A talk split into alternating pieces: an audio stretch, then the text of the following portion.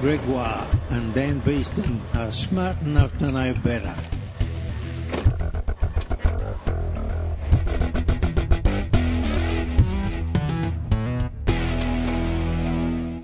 Hello and welcome to episode 123 of Smart Enough to Know Better. We've got a wonderful interview with Dr. Helen Czerski, uh, all about oceanography and the bubbles under the water. So, uh, I got nothing more to talk about. Let's get straight into it.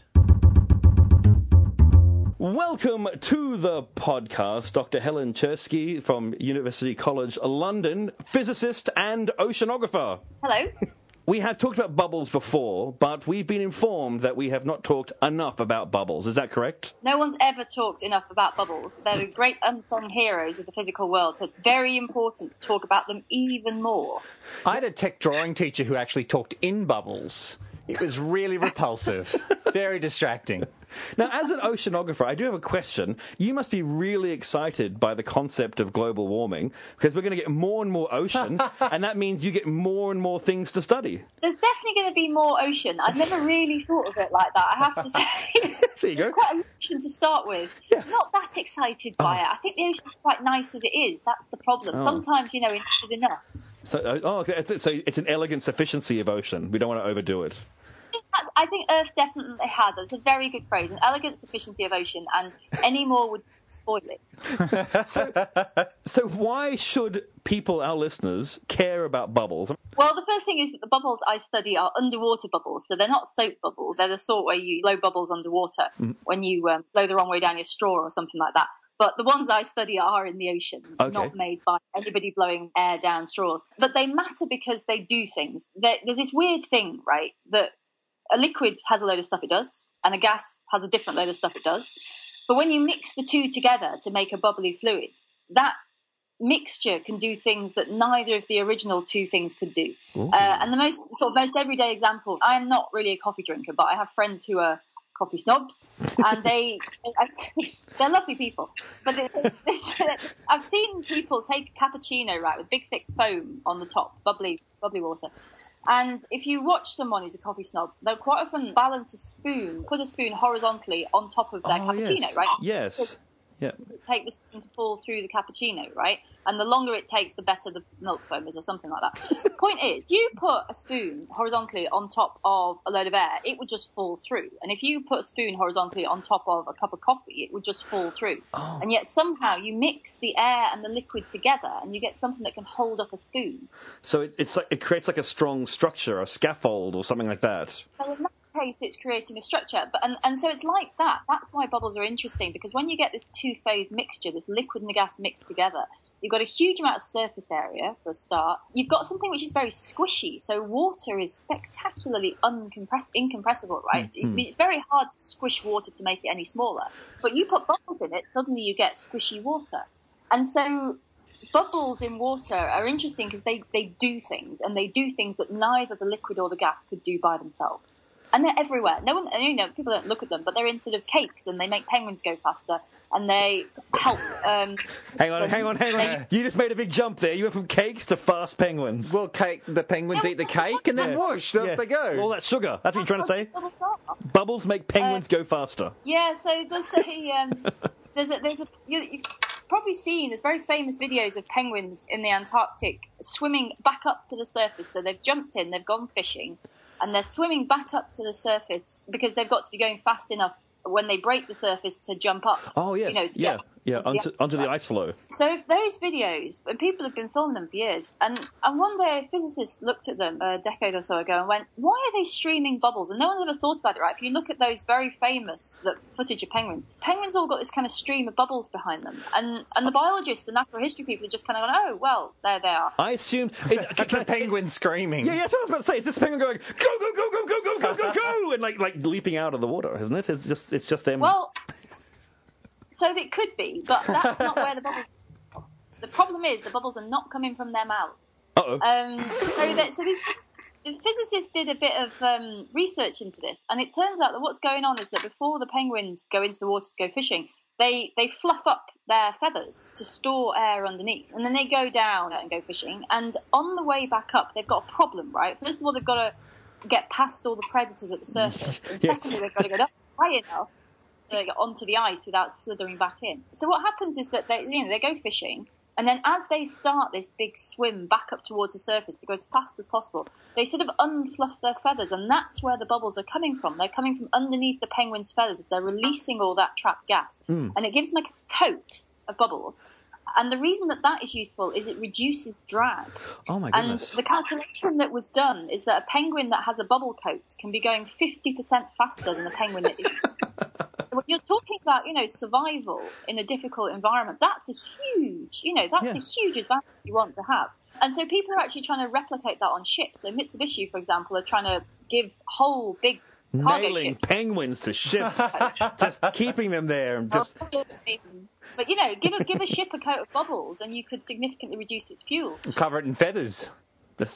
You could cover it in feathers, but um, you can do that. Sounds like hard work. You can do the plucking of the birds, right? I don't know whose feathers you're going to use. So you know, so the point is that they're useful. They they can do something that um, so it just really useful. so it lowers the friction. So yes, it's really so there's less water touching the side of the penguins, or touching the side of the boat. So therefore, it can move through the water faster. Yeah, yeah, effectively, yes. So It- you need less energy to go at the same speed.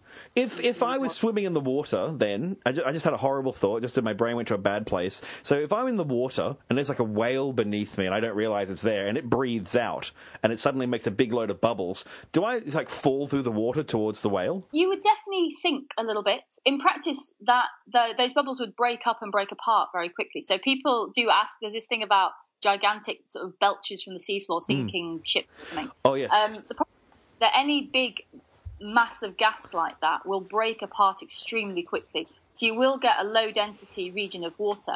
The thing about it though is because the air is traveling upwards and it'll be dragging liquid upwards with it as well. The liquid itself is overall moving upwards.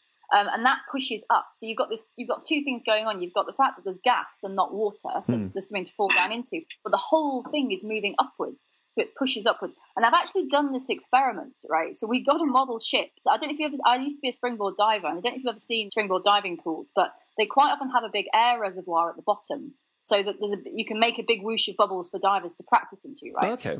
So we put a model ship in a diving pool and we made the big whoosh of bubbles underneath it to see which one would happen. And what happens is that the ship gets lifted up because the gas bubbles are rising up very, very quickly. They're dragging liquid with you, with them. Ah. And the whole thing has so much upward momentum. It's like a fountain.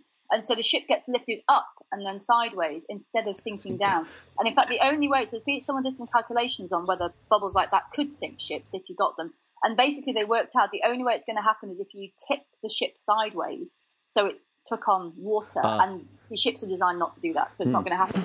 but to answer your question in a very long-winded way, you'd actually be carried up rather than sinking down because the, of the momentum of the liquid moving upwards underneath you. So not only are we safe from whales, the Bermuda Triangle is total rubbish. That's what you're trying to say here. That's like the Yeah, the Bermuda Triangle is also rubbish because it's got a lot of ships going through it. So there's more there's more shipwrecks there just because it has more ships. There's not actually proportionally more things sinking in the ah, Bermuda. Oh, And more UFOs per square Well, yeah, kilometre obviously- yeah, too. of course, obviously, that's that. Yeah, they're not sinking into the ocean; they're lifted into space. So Yeah. that's, yeah, of course, that's that's science. But not statistically in any statistically different manner. No, no, no. So, so the, but what Dan's trying to say is the number of ships that sink are negated by the number of ships that are floated into the air by spaceships. Is that what we're saying? Yeah, basically. Okay, that's fine. Yeah. Thank you, Dan. That's Dan's paper. I'm not sure that I. All right, let's continue. I, my brain can't get around how it can support more mass on top of it than the uh, like water normally could. Why does the the combination of air and water create structure that can support things? Well, in the case of foam, it's, so so all those bubbles in foam are that it's not just air and water. The bubble has a little coating of surfactant, so sort of long, slightly longer molecules that stick to the surface. Um, and if you so the reason it makes a structure is it's a bit like corrugated cardboard or something. It's if you've got lots of very tiny things that each have a little rigid cage around them, that little rigid cage doesn't want to squash. So the bubble has surface tension, which is keeping it spherical. Mm-hmm. So it's it's trying to stay in a spherical shape, which means it doesn't like being squished. And its coating is also stabilizing its shape a little bit. So you've got a little thing that doesn't want to be squished. And if you put lots of those together, because they're very, very tiny, it's very hard to squish a very tiny thing. And then you put lots of tiny things together and they all sort of reinforce each other. So it's very hard to squish the overall structure. Okay. Um, so bubbles do change the structure of things. So if I had a box with, say, one quarter water and three quarters air, and then I had another box uh, which was sort of shaken up and was all foam. Would that box have more energy in it? Because you put energy in when you turn you turn. You use energy Yeah. to turn water and air into bubbles, and then the bubbles would lose energy as they popped. It would have more potential energy, yeah, effectively stored energy, because you'd have to arrange it and lift up the water. I mean, that's the major part of the work in that is you'd have to lift up the water so it filled, you know, it's higher up in the tank, right? When the whole thing's full of foam. Ah, Um, then- yeah, that makes sense. It's not a very efficient way of storing energy. Um, and then the ocean, I mean, I- so My I suppose idea that- for batteries has gone out the window. Dan's bubble battery. You've got to try, right?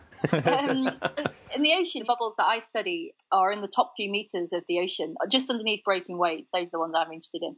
And they do rise to the surface very quickly. And they're taking energy away from the waves. You know, as waves crash and break, the energy that goes into creating the bubbles, for example, and the turbulence is taken away from the energy of the ocean surface. So if you're looking at a stormy sea and you're looking at breaking waves, the breaking is actually where energy is being taken out of the sea, and the wind is what's putting it in. So, so bubbles are very good at, at dissipating energy, at taking it away from situations. That's a bit technical. I don't know. No, no, no. I think I think at the terminator between sea and land, you, you get the noise, you get the crash of the waves. There's sound energy being produced, and then the bubbles themselves are also taking energy from from the from the sea as well. But this is also out at storms in sea, so the, the number Oh. of breaking waves the coast is tiny, like insignificant to the point where no one really studies it because Oh. it's not very interesting.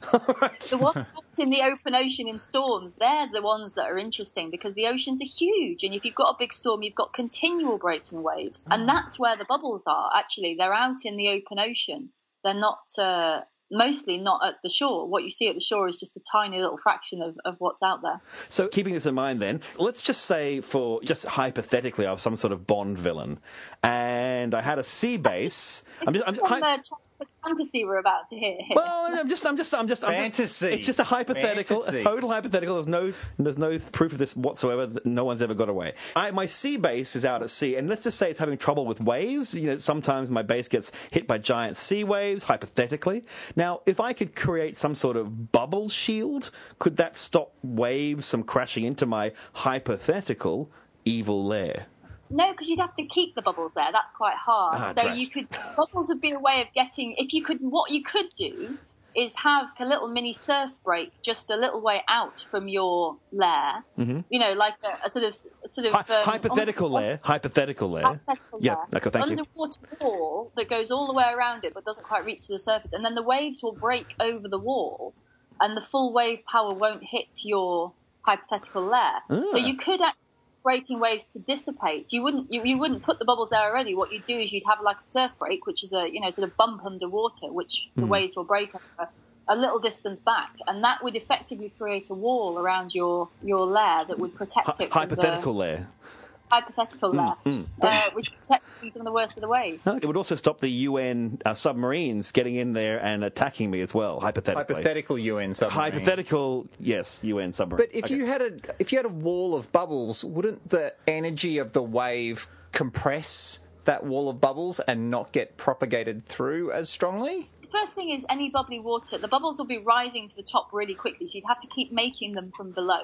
Yeah. Um, I think that it would change. It would change the way the wave propagated a little bit, but not enough because even when you've got really bubbly water, it's still the actual air is still much less than one percent of the total amount of stuff. You know, the total volume you've got. So even when it's really, really bubbly, there's still much, much more water than air. So I don't Ah, think it would right. change the energy propagated very much. Okay, I'll have to. I'll have to get my chief hypothetical scientist to work on that a bit more hypothetically. But if I could really pump a lot of air in, so it was like a meter wide and no water at all, it was just blasting air up, that'd probably stop it, right? That's not a bubble anymore. No. That's an air jet. Yeah. Hypothetical air jet. Hypothetical air jet He- that weapon. could that may or may not take out hypothetical planes. uh, anyway, that's, that's, look, we're getting off track. We're getting off track. I just I don't know if Helen needs to join our hypothetical organisation anymore. So just hold off on that on bringing her in. worst thing a hypothetical supervillain is doing is worrying about bubbles. The world's probably all right, doing all right. Yay! Do you hear that, UN? Ban Ki Moon, don't stop sending people after me. Anyway, do bubbles behave the same at the surface as they do at the bottom of the Marianas Trench? Uh, would, would they sort of do the same thing, which is, you know, go up, I guess? No, wow, that's interesting. So, first of all, bubbles at the bottom of the Mariana Trench are really hard to generate because there's so much. The, you're down, down there, you're under the the weight of 10 kilometers of water, right? Mm. Everything is getting squished a lot. So for, to generate a bubble in that environment, you've got the, the pressure has to be so high. Basically, if you made a bubble, it would dissolve almost instantly because Ah. because of the pressure of the water around it. There are places, so the shallow seas where there are methane seeps. So, for example, around the coast of Svalbard and Siberia, off Santa Barbara, you've probably got some somewhere around Australia as well. There are places, shallow seas, where methane is stored underneath the seafloor and it, and it seeps out. Um, maybe a couple of hundred meters below the surface, and those those bubbles are really interesting because we care about methane being released into the atmosphere and whether it gets there. And it seems that it might not; it might just dissolve in the ocean. But there are bubbles formed a, a couple of hundred meters down, and what tends to happen for them is that they they get coated in a little. The methane reacts with the water to make a little hard coating for the bubble. And so it rises up with this sort of jacket on, and they do behave quite differently. They rise in straight lines. Know, bubbles don't normally rise in straight lines. If you haven't looked Okay. at bubbles, no one has. Um, but they're normally zigzagging around, right? The really tiny ones rise more or less straight, but the bigger the bubble, the more likely it is to be zigzagging or wobbling or going, you know, sort of. It's like watching a Labrador chase something. Yeah, Like you it keep can going, be oh, like what's that. over there? What's over there? What's over here? What's over there? they, they will actually zigzag in a really regular pattern. If you um, if you have sort of the bubbles in a fish tank, a bigger bubble, they'll zigzag back and forth with about the same. You know, they'll go the same distance in each direction. So there is a little bit of regularity, but they are they do they do they, following them is is definitely therapeutic, I guess you might say. Yeah. So, is the reason they go zigzag because when it goes in one way, it lowers the water pressure on one side, and then when it goes the other way, it's the pressure rises on one side and lowers on the other side. So the pressure's sort of pushing it back and forth. Yeah, so it's to do with the shape changes of the bubble, but effectively that's more. It's, it's that the shape change of the bubble squishes it so that you get a little pressure increase uh, as it moves one way that, that slows it down and stops it, and then it changes the shape of the bubble so it zooms back the other way. So it's to do with the interaction of the shape. I mean, bubbles are not round. This is one of those things oh. people think about bubbles as being round, but the most interesting bubbles are definitely not spheres. The ones I study are breaking apart. So when a wave breaks, you get bubbles, and then the turbulence breaks those bubbles into smaller bubbles, and then those bubbles into smaller bubbles, and so you get this continual process of breaking. And those bubbles are not spherical. As soon as they start spherical, as soon as they get so small they're close to spherical, they won't break up anymore. So there is there is ah. the sort of side of the smallest bubble that will break, and everything above that, if you if you put it in turbulent water, you know, gets kind of squished and stretched, and it's all kinds of funny shapes, and then it breaks.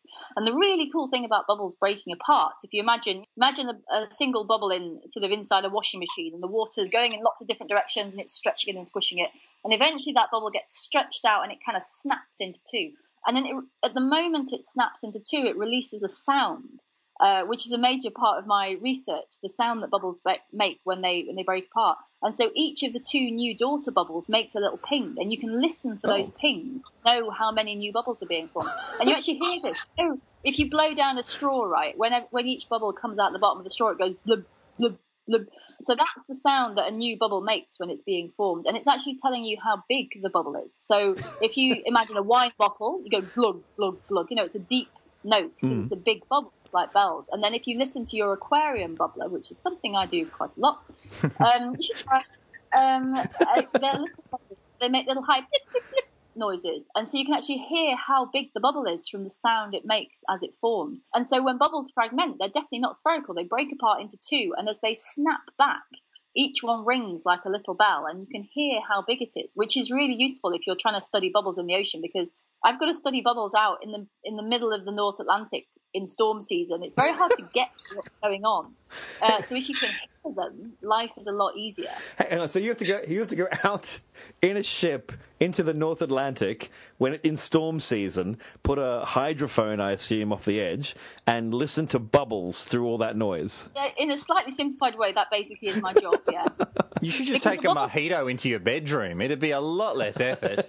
just blow Well, the into that bubbles for a are while. helping the ocean breathe. You know, it's actually you can demonstrate, and I have I have done this for audiences. You can demonstrate all the the effects that bubbles have in the ocean with a glass of champagne.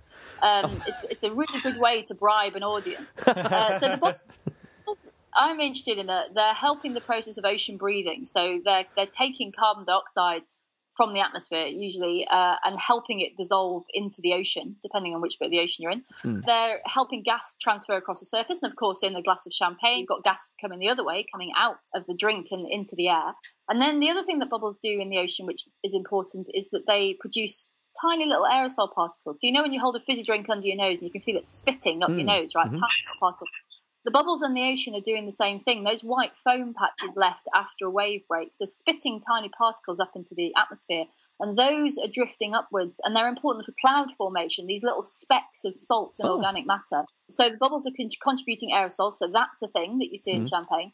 They also change the colour of the ocean. When you look at the foam on top of a glass of champagne, it's white, right? Yeah, I mean, foam's yeah. used. If you're using satellite measurements of the ocean, subsurface bubbles are actually changing the colour of the ocean, making it look a little bit greener. And they also bubbles change the acoustics of the ocean, and you can hear the bubbles fizzing when champagne is uh, off-gassing, which is, I'm told, what the connoisseurs call it. Um, I never know long enough. I, normally, champagne's put in front of me, and suddenly it's gone magically. I, I never have time to hear it fizz. It's it's very sad. Um, but bubbles actually also change the acoustics of the ocean and the way that sound travels through the upper layer, which is full of bubbles. So you can genuinely study ocean bubbles with a glass of champagne if you're so minded. I'm not making. I just love the idea that, that as you become more and more famous, it's, it stops being a glass of champagne. Then it's like a you want a, like a bucket of champagne, and then you want a bath of champagne, and suddenly it's a swimming pool of champagne. Only because I'm a scientist, damn it. Well, I do have a colleague in France who who is genuinely a champagne bubble physicist, and his lab looks like my lab. It's got tanks and pipes and you know uh, oscilloscopes and electronics and things, but it's also got more empty bottles of champagne, it's very expensive champagne. It, well, it has to be expensive. That's that's science. That's obviously science. Yeah, well, he's sponsored by the champagne companies to look at the formation of bubbles. they, they do actually genuinely cha- change the taste of, of champagne because they're delivering flavour as the bubbles rise through the fluid. You know, I said stuff was sticking to them. Well, the, the, as the bubble rises through, it's not everything that sticks to it. So some flavour molecules in a glass of champagne will stick to the bubbles more than others. And then the bubbles are delivering those ones to the surface, and when they burst, it's those ones that get spat up your nose. And your smell is a major form of taste. So when you are tasting a glass of champagne, actually the bubbles are selecting the taste that you get. Uh, It's, and that's one of the reasons that flat champagne tastes different to fizzy champagne. It's that the delivery mechanism for flavour is different. Now, I learned something about water the other night. Is that if you leave a glass of water out overnight, it can absorb carbon dioxide, and that's why water tastes stale. Is that a thing? Depends where it's come from. So it's unlikely to absorb any more carbon dioxide than it already had because there's very little in the atmosphere. So the equilibrium, you know, level of carbon dioxide in water is- very low, probably not detectable by a human. You get bubbles because things come out of solution. So it is true that water, if you leave it in a glass, it will slowly exchange gas molecules with its surroundings until it's got as many. So if you're talking about carbon dioxide, for example, in the glass, every so often a carbon dioxide molecule will come to the surface and it'll, it'll disappear off, and every so often one will hit it and it will go in. And basically, the situation changes until those two things are equal. You've got as many going out as you've got coming in.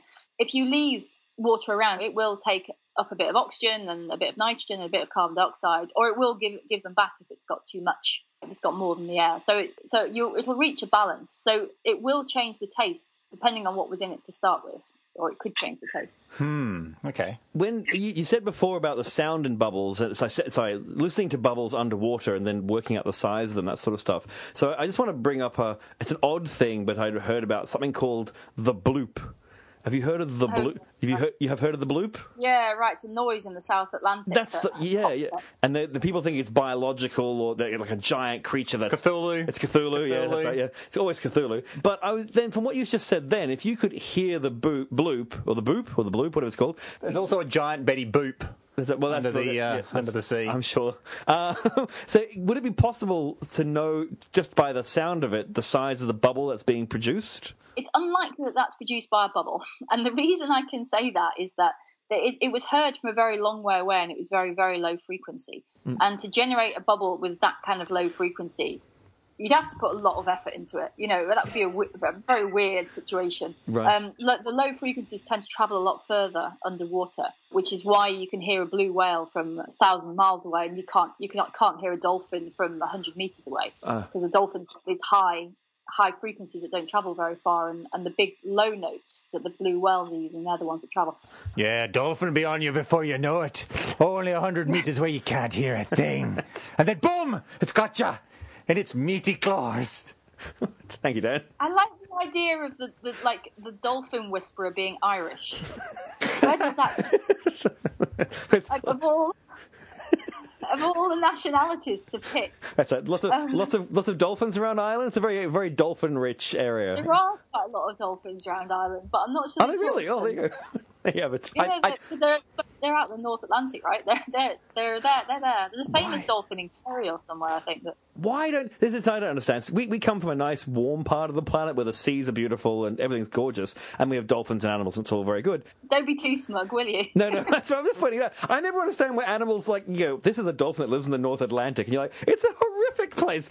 You can just go round through the water and go into warmer climes. Go south, young dolphin. Maybe he doesn't like blue bottles and saltwater crocodiles. That's true, yeah. And irukandji. And Australians. box jellyfish. Yeah, that's true. That's And those snakes. box- Just snakes. See, snakes in the water. That's right. Like, you thought snakes were dangerous in two dimensions. Imagine when they're coming at you in three. They're coming up from behind or underneath. Or, yeah. Anyway, that's. I think you've answered your own question, but cold water is often very productive. It's lots, lots of food, so it's not a ah. bad place to be if you're hungry. Yeah. generally. Oh, fair enough. Oh, that's well, yeah, good point. That's why the whales and everything go to the Antarctica to, to feed, and then they come back to, to have their babies in the warm water of the northern Queensland. Yeah. Ah, that makes sense. That makes sense. That's not uh, bubble related at all. So, what's the most important thing about bubbles that, that your research has shown? Like, what's something you're like, oh my goodness, like, if we didn't know this, then the world would be, would be over if it wasn't for bubbles? I'm not sure I can claim that the world would be over if it didn't know anything I'd discovered. To be honest, No, that's, Um, that's a bad way to get funding, Helen. You have to work on Yeah, like most science, you know, we're kind of chipping away at a, a big mountain. Yeah. The reason it's relevant is that understanding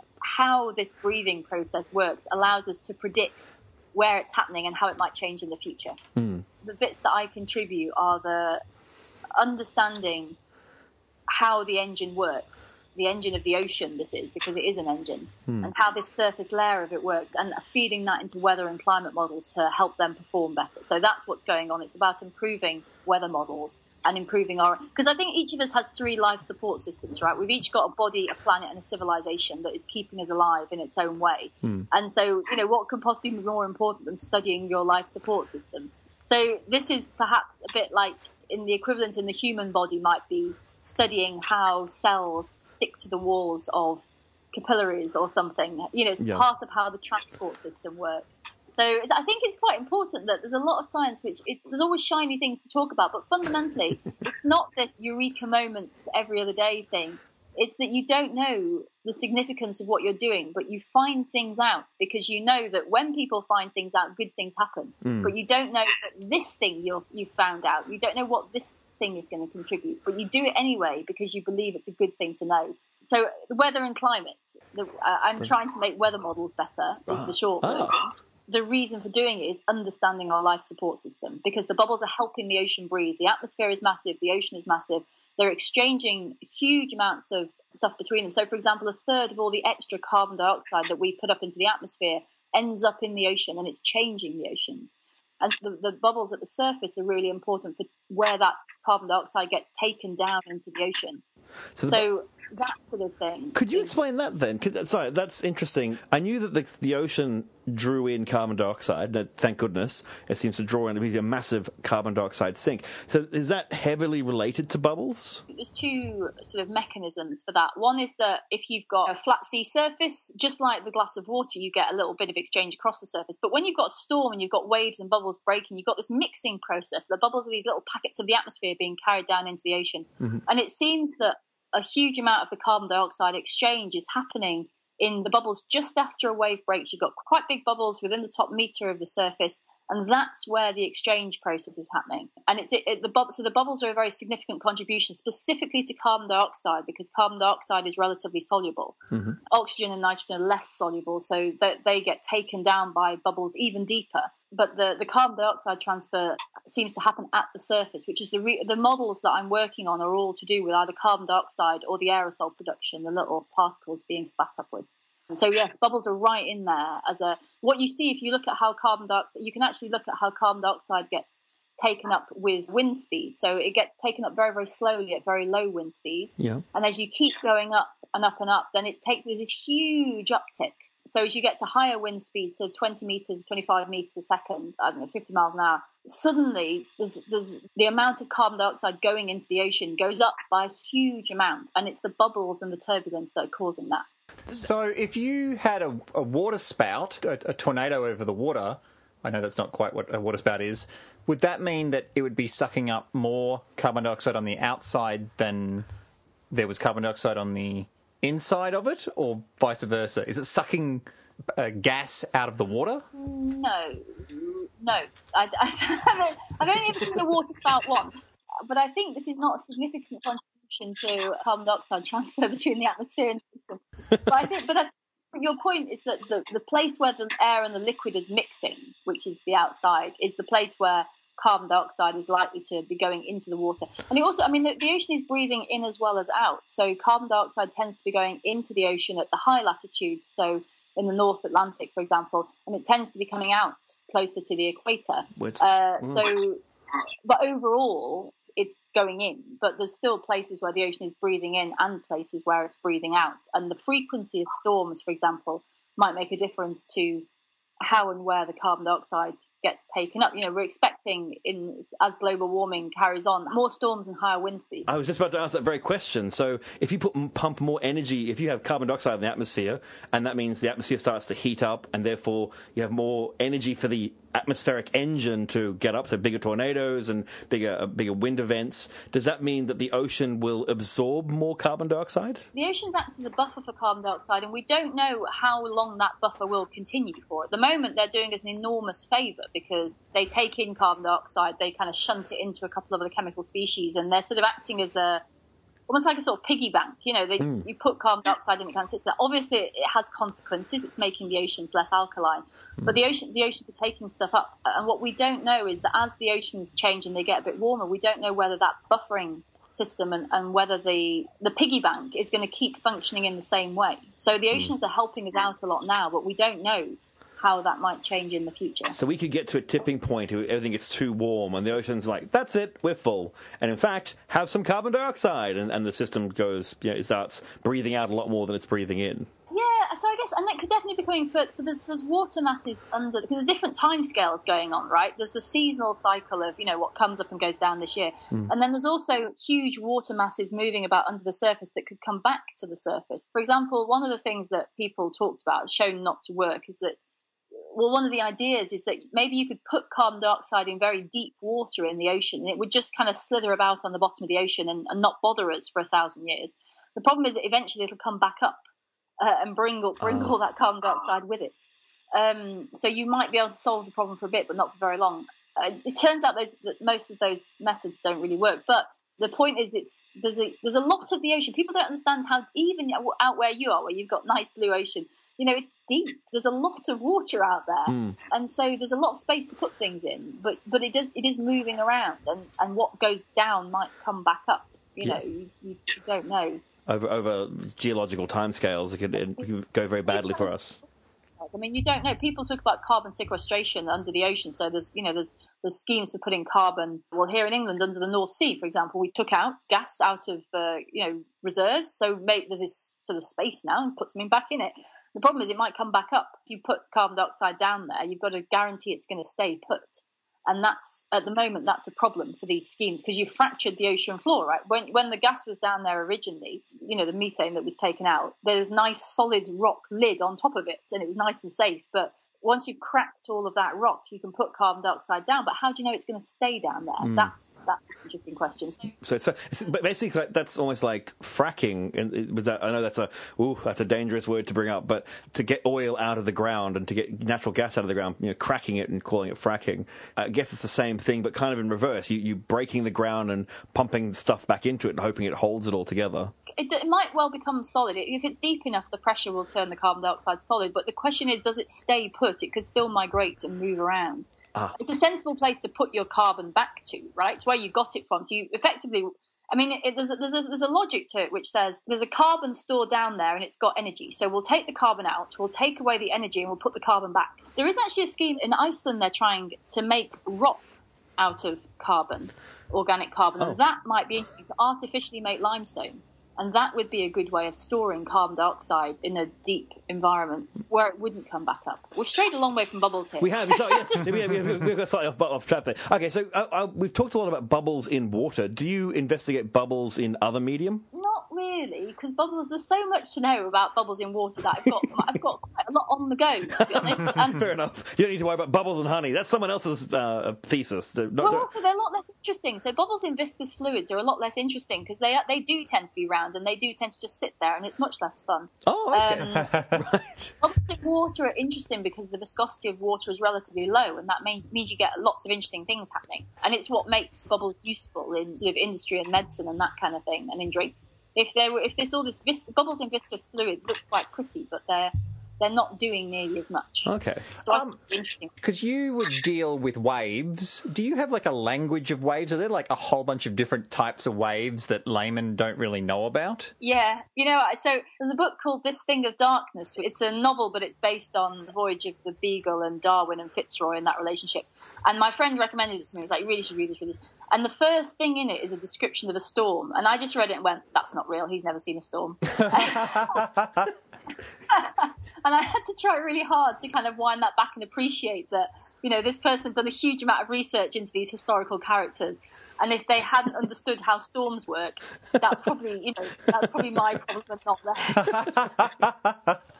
Do you watch a lot of like, like? Did you watch Titanic or any other sort of disaster movies with boats or any of that, and go, "It's all rubbish, just rubbish." I tell you, it wouldn't have behaved like that. So I don't. I try. I, try, I mean, I'm not a big fan of disaster movies to start with, but it is. It's like the little details of, of how waves. So there are, you know, waves move in different ways, and they move. The, the directions they move in are distinctive, and and of course that's all useful information if you're at sea, watching swells and you're watching wind sea and you're watching the shape of the waves, and there's lots of information in it. And of course that was used, for example, by the Polynesian navigators to find their way around the Pacific Ocean, is looking at the patterns in the waves and understanding what information they could learn from it. Hmm. So there is there is a lot of subtlety in waves. Even watching from the cliffs, you can see at least a little bit of that. You can see swell and you can see wind sea and you can see wave systems coming from different directions. Yeah, well, it's fun. I mean, it, but it's not. You know, the amazing thing about it all is that uh, seafarers have looked out at stormy seas for centuries, and it's my job to look just one meter underneath. Hmm. So you've got all these hundreds of thousands of people who've looked at and you know suffered through really horrible stormy seas, but they couldn't see just one meter underneath. And modern science is, is still getting there. We said- We've only got down one meter, but he said it's such an active layer. It's such a it, it's that transition layer between the atmosphere and the, the hydrosphere. It's just sort of this transitional period. interface. Interface. That's the word I was looking for. Thank you. Well, what we're finding, you know, so you can look at the Earth. The Earth is an engine, a physical engine, and you can look at it as made up of sort of five systems: the atmosphere, the oceans, biology, rocks, and the ice. And traditionally, they were all studied separately. But if you're studying an engine, you need to study how it's put together. And so this is what we're finding in the Earth sciences: is that it's how these big five things interact with each other that's just as important as how each one works out for itself. So that that is, you know, this big interlocking system. In order to understand it, we, we do. It's actually very important to study things passing between its various components, You and need that's what makes it the teeth of the cogs. Basically, that's what the bubbles are: the teeth of the cogs. That's what all happens. So, is it? Can I ask a question? People always think about the human body being amazing and all the rest. Is it like? I'm guessing bubbles in the human body are, are very important as well. Is that something that you've sort of looked into, or, or your research has sort of gone down? So I haven't done bubbles in humans, but I have colleagues who do because they're they're becoming important tools in medicine. So because bubbles are squishy, they interact really strongly with sound, which means that they can be used as ultrasound contrast agents. And what that means is that so ultrasound is we often think about it as being used for looking at babies in the womb, mm-hmm. but it's also useful for plenty of other medical diagnostic tests. And and the fundamental thing is you can look with ultrasound but you can only there's only something to see if different bits of the body respond differently to sound, right?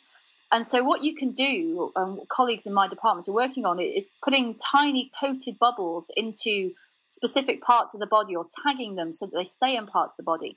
And then when you look at that part of the body with ultrasound, you can see where the arteries are, for example, because this, the bubbles are slightly squishy and that means that sound responds to them differently. And so you can use them as a contrast agent to let you see a structure that was there all along, but if you don't have the bubbles, you can't see it. And they're also starting to use bubbles for drug delivery because the bubble is carrying stuff both in the coating on the outside of it and on the inside of the bubble. And if you can take those bubbles to a certain place in the body and then use ultrasound to pop them and release a drug, you've Oh, wow. potentially got a mechanism to deliver a drug just to where, you know, and if you're dealing with something nasty like a cancer drug, you don't want it to kill all the rest of you. You want it to go to the tumor and do its work there. And so, bubbles, my colleagues are looking at them as vehicles in the human body, both to improve imaging and also to deliver drugs. So is there is there one thing that you've ever been like talking to someone like in a pub or somewhere, and then and you've turned around and they're just looking at you with wide eyed horror, and you've realised you've discussed something very strange about bubbles? I can't think of anything. That's right. It's hard to weaponize them. Yeah, yeah, yeah. yeah, they do tend to make people smile. I mean, they're like they're like the dolphins of physics, right? You know, people see dolphins and they they're just happy. Bubbles are a bit like that. They just make people happy. Don't Um, trust them. They're only a hundred feet away. you don't hear them coming. They're probably inside you. I'd be more worried than that if I was gonna uh, if I was gonna be worried about bubbles. The bubbles are inside me. I thought you were threatening me to put dolphins inside me. She has strange powers. So you've heard it here first, ladies and gentlemen. Dr. Helen is warning you about death, uh, dangerous bubbles inside you right now. You heard it here first on Smart Enough to Know Better. Dr. Helen, thank you very much for, for chatting to us today and putting us right about this very important subject. You're very welcome. Now, we're very lucky to be able to talk to Dr. Helen because the Atheist Foundation of Australia is bringing right to Australia and New Zealand the Cosmic Shambles live tour. And we last year we were very lucky to be able to talk to Robin Ince, and Robin will be coming with Dr. Helen again and uh, Professor Lucy Green, Josie Long, and Matt Parker, and they will be coming to talk in March and April, I do believe, in cities all around Australia and New Zealand. So Sydney, Melbourne, Perth, and other cities in New Zealand as well. So look that up at cosmicshambleslive.com to find more information as well. But thank you very much, Dr. Helen. Thank you. You have been listening to me, Dan, at smartenough.org. You've also been listening to Greg at smartenough.org. Please follow us on Twitter at SE2KB, Facebook at SE2KB, go along and review and rate us on iTunes. Also, when it comes to Twitter, look, I'm always chasing Greg because he's always got like a hundred more followers than me. So if you could get onto Twitter and just follow me at DNA Beast. If you don't want to follow me, at least go and unfollow Greg, who is at the Wah on Twitter. So unfollow him, follow me. That would be brilliant. All right, thanks so much. Don't forget to check out the Cosmic Shambles tour. You could get the address on our website at smartenough.org. Also, feel free to start off a conversation in our comments section. See you guys next month.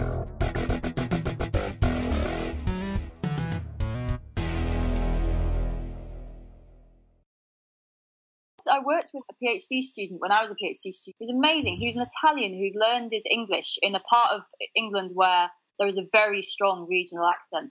Everyone should learn a foreign language like that because everyone loves you. Because he used to, he had this sort of musical Italian thing with this deep, dark northern weirdness, and he floated between the two. And the guy could talk for hours, and you never had any idea of the content of what he was saying because the way he was saying it was so spectacular.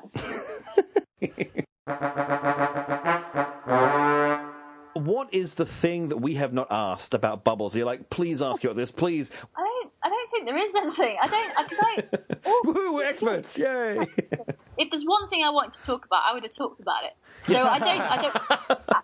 I think maybe that's the answer to that question. I, we've probably, probably already covered it because I don't wait to be asked. But, um, Great. That's that's why you're an excellent science communicator.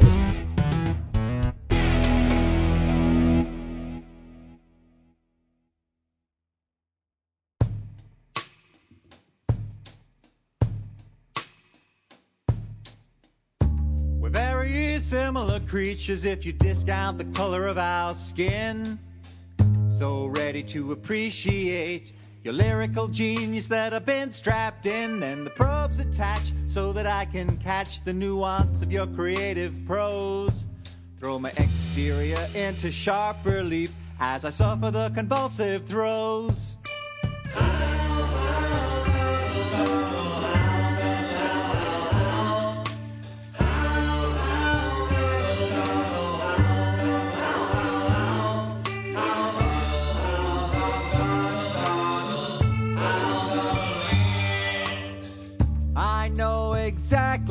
What you mean. I see Philistines, fakers' heads are aching with the fish translating in their ear. I feel the rhythmic modulators tweak my brain and turn my many moments into years. I just gotta have it brain bigger than a planet isn't big enough to include you. And the bloodiest mind and rhyming crimes you'll find in Constructor Fleet number two.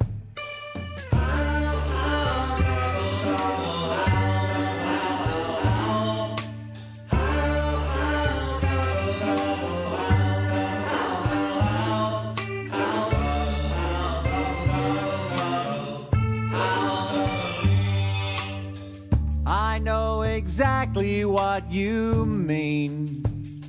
I'm digesting the best intended lists of crisp and checked infective mentions, a chest of tested word injections, steadfast text you can invest in, a cresting sestina ingested, a westward press of verbal tempest. I confess a jealous reception, throttled by my own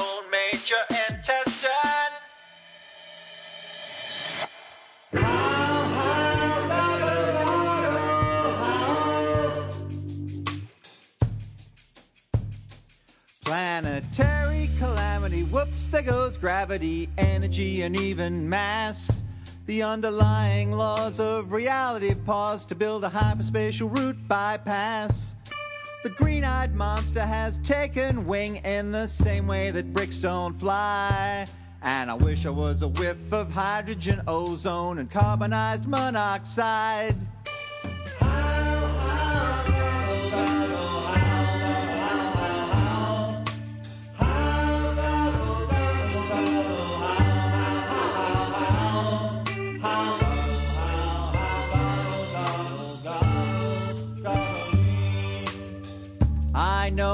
Exactly what you mean.